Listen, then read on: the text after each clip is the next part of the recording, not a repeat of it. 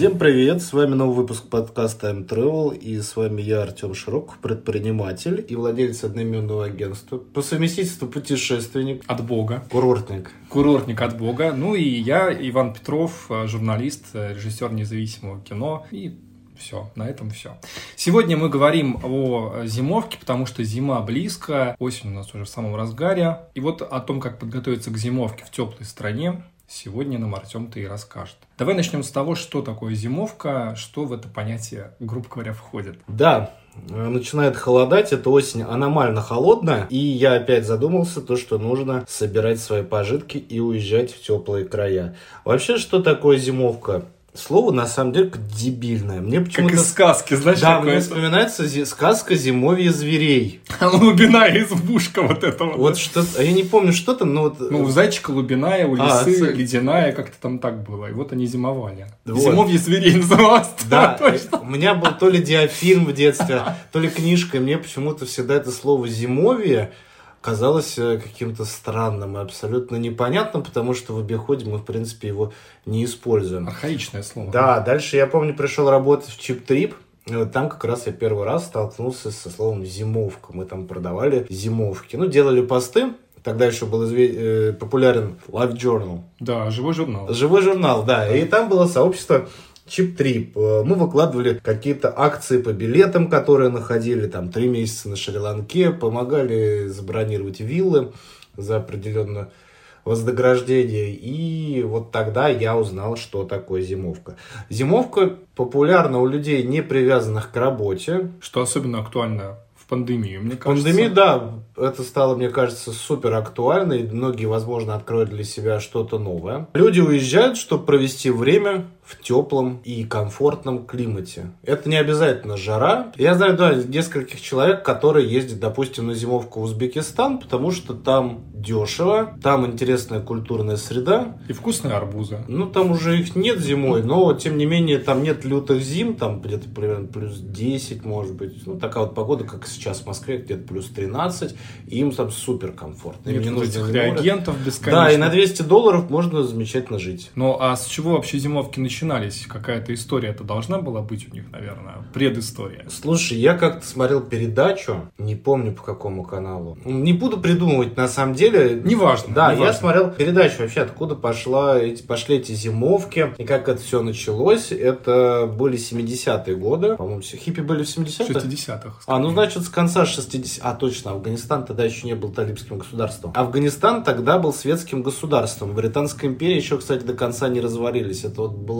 были времена Битлз. Тогда из Лондона а, организовывали автобусные туры, и самое зимовочное место было Афганистан. Там были широко распространены наркотики и легкие, и тяжелые. Все, что любили хиппи. Да, да, да, да, да. И туда вот прям на автобусе через все страны и континенты он шел через э, всю Европу, там через Стамбул, через Иран, и как раз там уже в районе Ирана они пересекали границу с Афганистаном, туда въезжали, и там проводили время в Кабуле, а другие ехали в Гималая. Это Непал, это Индия, это тогда еще Пакистан, он не разделился, это Пакистан. И там проводили время, соответственно, укуриваясь и отдыхая. В 90-е, я помню, у меня был ВОК 98 года, французский. Так. И там я прочел такую статью про дауншифтинг. Это, Ну, в общем, такой, э, как сказать, осознанный отказ от комфорта, если просто говорить. Ну да, но мне тогда был тогда уже 2003 год, я был школьником, который изучал французский язык, и мне как-то этот журнал перепал. Я уже не помню, кто мне его отдал, но меня да, это поразило. И были вот эти фотографии гуатрансеров, там, как они живут, как в этих хижинах, в бунгало.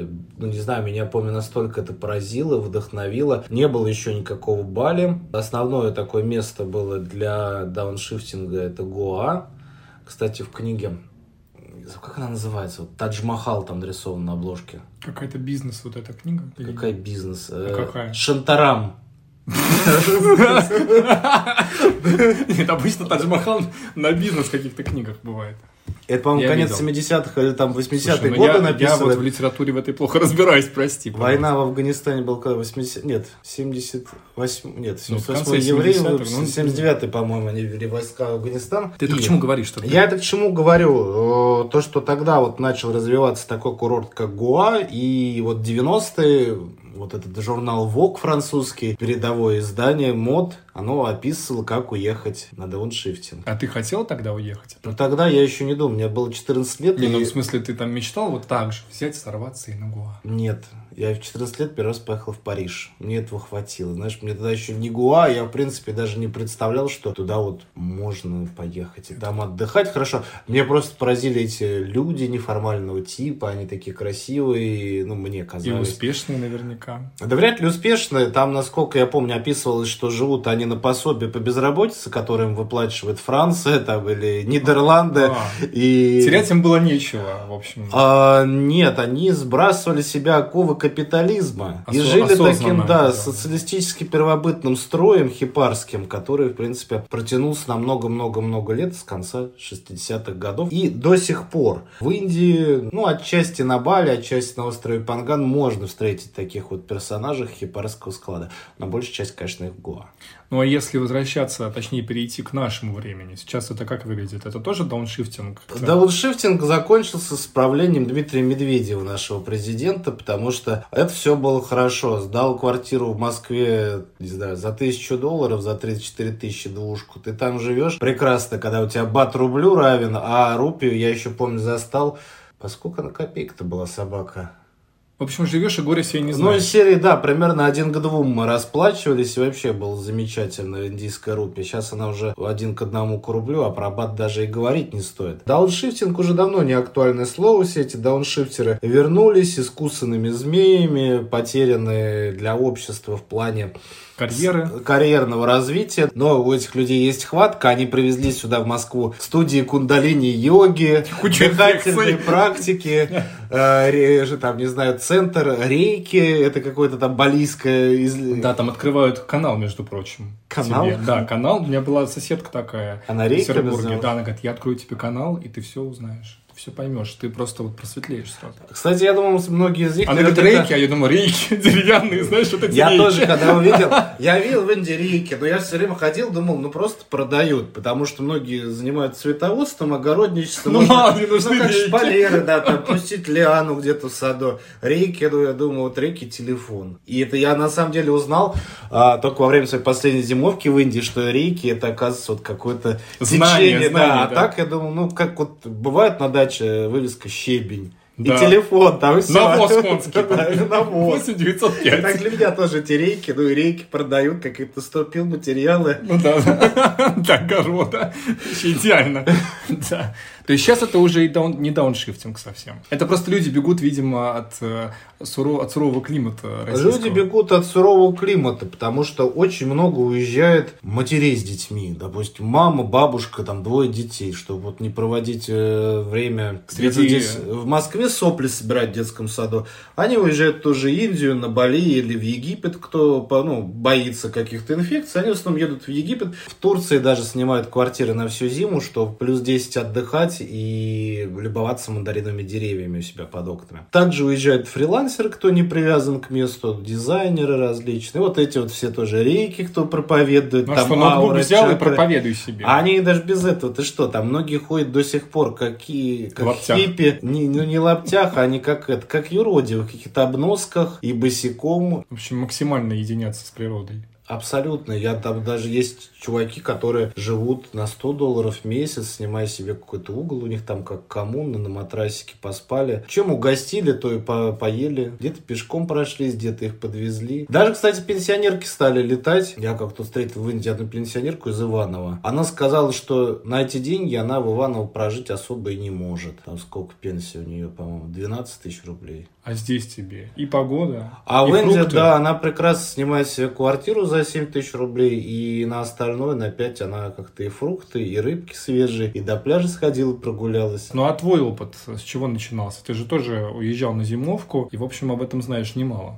Слушай, ну, конечно, меня впечатлил не тот журнал Vogue. У меня это все случилось, так скажу тебе, по синей лавочке. Я давно мечтал, думал, вот у меня будет своя квартира, я буду ее сдавать, там путешествовать. Но когда я поехал в 2016 году, курс еще, кстати, был, по-моему, повыгоднее. Так вот, мы как-то с другом сидели, это была осень, как сейчас, и я помню, мать мне передала грибов соленых. Я как-то позвал его в гости, мы там картошки отварили, бутылку водки взяли, сидели, что в нарды играли. Я не помню, как пришла мне эта идея в голову. Я предложил ему поехать на зимовку. И мы уже потом еще пошли за второй, включили «Орла и решку» про Гуа. Я прослезился, когда увидел Рамбольский пляж там и прочую музыку, и людей там, и то, и это. И мне так туда захотелось. Хмель сошел, и на самом деле мои поползновения тоже в сторону э, теплых морей и стран, они тоже как-то сошли на нет. И тут мой товарищ звонит мне, говорит, я написал заявление на работе. Ты предлагал на зимовку поехать? Вот поехали. И мы собрались, поехали. Я сдал квартиру, и мы улетели в Гуа. Ты остался доволен полученным опытом? Слушай, ну я до этого ездил туда по турпутевке и отдыхал. Но по турпутевке это все равно другое. Здесь-то ты прям предоставлен сам себе, и все зависит только от тебя и от того, как ты там себя, в общем, поведешь. Ну, безусловно, но у меня было такое подспорье в лице сестры моей одноклассницы, с которой мы как бы худо-бедно были знакомы. И если что, я вот с ней созвонился, она говорит, ну, если что, там можете у меня пожить какое-то время, пока там ничего не найдете. И в итоге она мне дала подработку, она держала кафе, и в целом мы были... Что ты там делал? Официантом был? Нет, я на кухне, там картошку Ты чистил, готовил? креветки жарил, М. да, и прочим занимался. Ну, давай перейдем к тому, как все-таки выбрать страну. А вот если сейчас люди задумались о том, что зимовка им подходит, куда ехать-то можно, особенно с учетом того, что пандемия. Слушай, ну когда лично мы выбирали с другом, Индия, в чем ее плюс? Это виза на полгода. Вот. Всегда прям не дают. Ну, раньше, да, давали. Вот Мы тоже ее поэтому выбрали, хотя ехали ровно на 3 месяца. Прям на 90 дней от звонка до звонка. Какие страны? В принципе, на зимовку можно ехать куда угодно. Кто-то на зимовку даже уезжает в горы, потому что, ну, кто любит кататься на сноуборде или на лыжах, они работают удаленно, а потом проводят время уже на подъемниках и на трассах. Кстати, у меня тоже была такая идея попробовать зимовку вот настоящую. Моей идеей была Мурманск, потому что город, в принципе, с развитой инфраструктурой, там можно снять недорогую квартиру на долгий период, и там есть подъемник и трассы, где бы я мог осваивать и оттачивать азы катания на сноуборде. А Есть Но еще Кемерово, кстати, Щерегиш. там ценник другой. Кстати, как выбрать страну? Первый ключевой фактор – это ваши средства, вы должны э, на них рассчитывать. Чаще всего выбирают страны, где уровень жизни такой же, порядок цен такой же, либо ниже. Ну, например, самые ходовые – это Индия, Таиланд,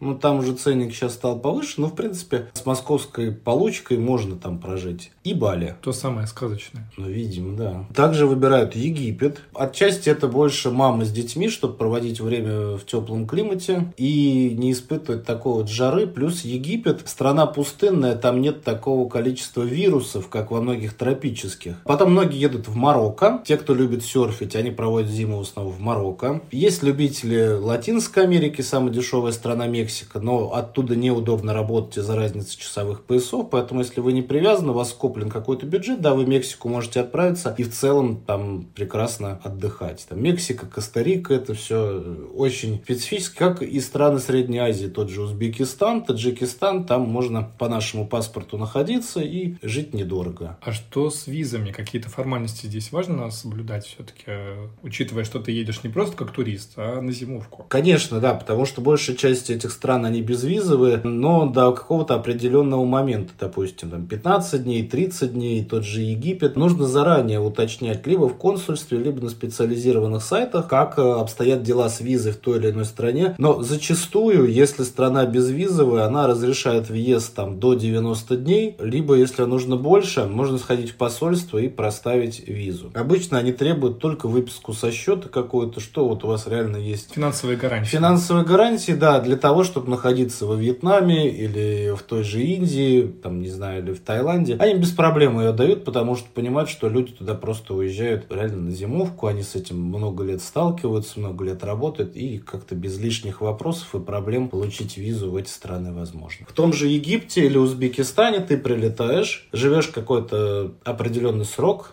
А потом дальше идешь э, в посольство, встаешь на учет, как турист. У них там тоже есть такая опция, тебе оставят какие-то штампы в паспорте непонятные. И все, ты по ним живешь, делаешь продление периодических этих штампов. Они без права на работу, ну, можешь пребывать. Легально совершенно. Да, абсолютно легально, отдыхать, снимать жилье и, может даже клиниками пользоваться. Я никогда не сталкивался. В Индии можно пользоваться клиниками по туровизе, они спокойно обслуживают белых граждан. Вот хотелось поговорить еще об инфекциях и о необходимости прививаться, потому что вот та же Индия, мне кажется, просто это рассадник инфекций.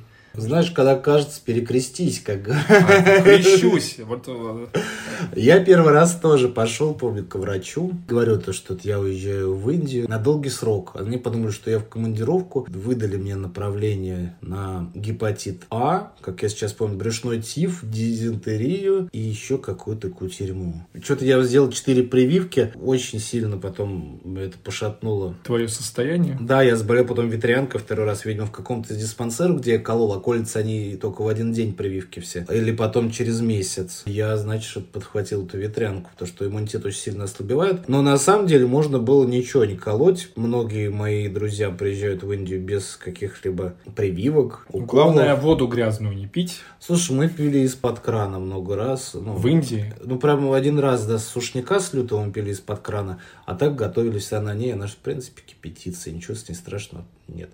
По поводу каких-то других регионов, если не брать Гуа, возможно, туда, если вы едете работать там от какого-нибудь ЮНИСЕФ трущобы, вам, да, наверное, лучше проколоть, потому что там реально рассадник. Если вы едете э, в тот же Мумбай и останавливаетесь в какой-то дорогой более-менее гостинице, там стоимостью 70-100 долларов, то где вы там что подхватите? Застраховка, на самом деле, это проблема, потому что многие страховые полюсы, они действуют 45 дней с момента выдачи, даже если они там годовые или не годовые. То есть его нужно продлевать каждый там... Не, надо делать выезд обратно в Россию, поэтому они не всегда действуют. Либо действуют тут 45 дней. Вы въехали в Индию, 45 дней есть. Скорее всего, я лично никогда не интересовался, можно просто купить себе страховой полис на месте и пользоваться всеми благами цивилизации. Но в таких странах, как Индия или та же Индонезия, в целом а лечение в клинике, оно достаточно недорогое, и если что-то случится, ты можешь всегда это оплатить. Очень хочется поговорить с тобой о билетах и о жилье. Что все-таки лучше выбирать? Съемную какую-то квартирку искать? Понятно, что на отель будет дороже для длительного проживания. Смотря по какому направлению и смотря к какому уровню комфорта вы привыкли. К примеру, я недавно считал, сколько будет жить в Египте в отеле «Три звезды» месяц. И нам выходило на двоих с товарищем 32 тысячи рублей. Это с трехразовым питанием, с напиточками, с трансфером на пляж и двухместный номер, в котором будут периодически убирать, менять полотенечки. В целом это не так дорого. Но в Египте можно снять квартиру. Они начинают от 100 долларов за однушки. По поводу того, где найти жилье. Я советую искать его на месте, когда вы уже непосредственно прилетели. Потому что международные ресурсы и внутренние ресурсы, они, естественно, различаются. Вы, когда приедете, можно познакомиться либо с какими-то местными жителями, расспросить, что у них за аналоги Авито, ЦАНа и прочее. Но самое полезное это найти группы ВКонтакте, в Телеграме. Есть сайты какие-то, посвященные этим зимовкам. Ну, раньше был, по-моему, назывался GoGoa. Как-то он со временем сошел на нет. Это было еще времена форумов.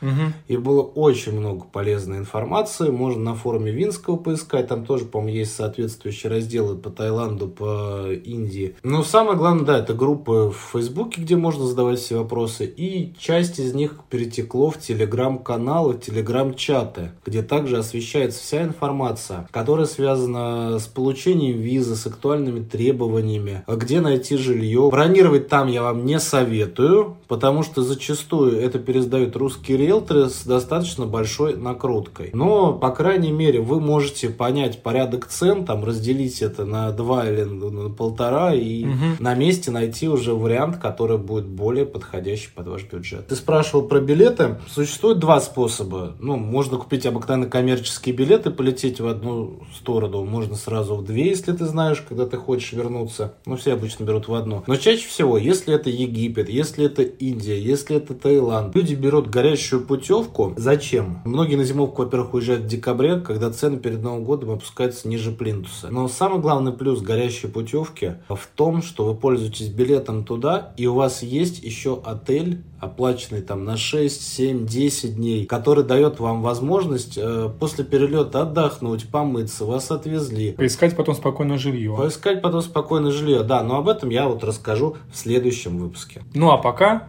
Слушайте нас все там же ВКонтакте, на Apple подкастах, Яндекс Музыке. Подписывайтесь на нашу группу ВКонтакте, на наш инстаграм imtravel.online и покупайте туры на нашем сайте. Там также можете найти горящие на декабрь. Ну, это уже, правда, будет чуть позже. Всем хорошего дня, всем-всем пока. Пока-пока, чао.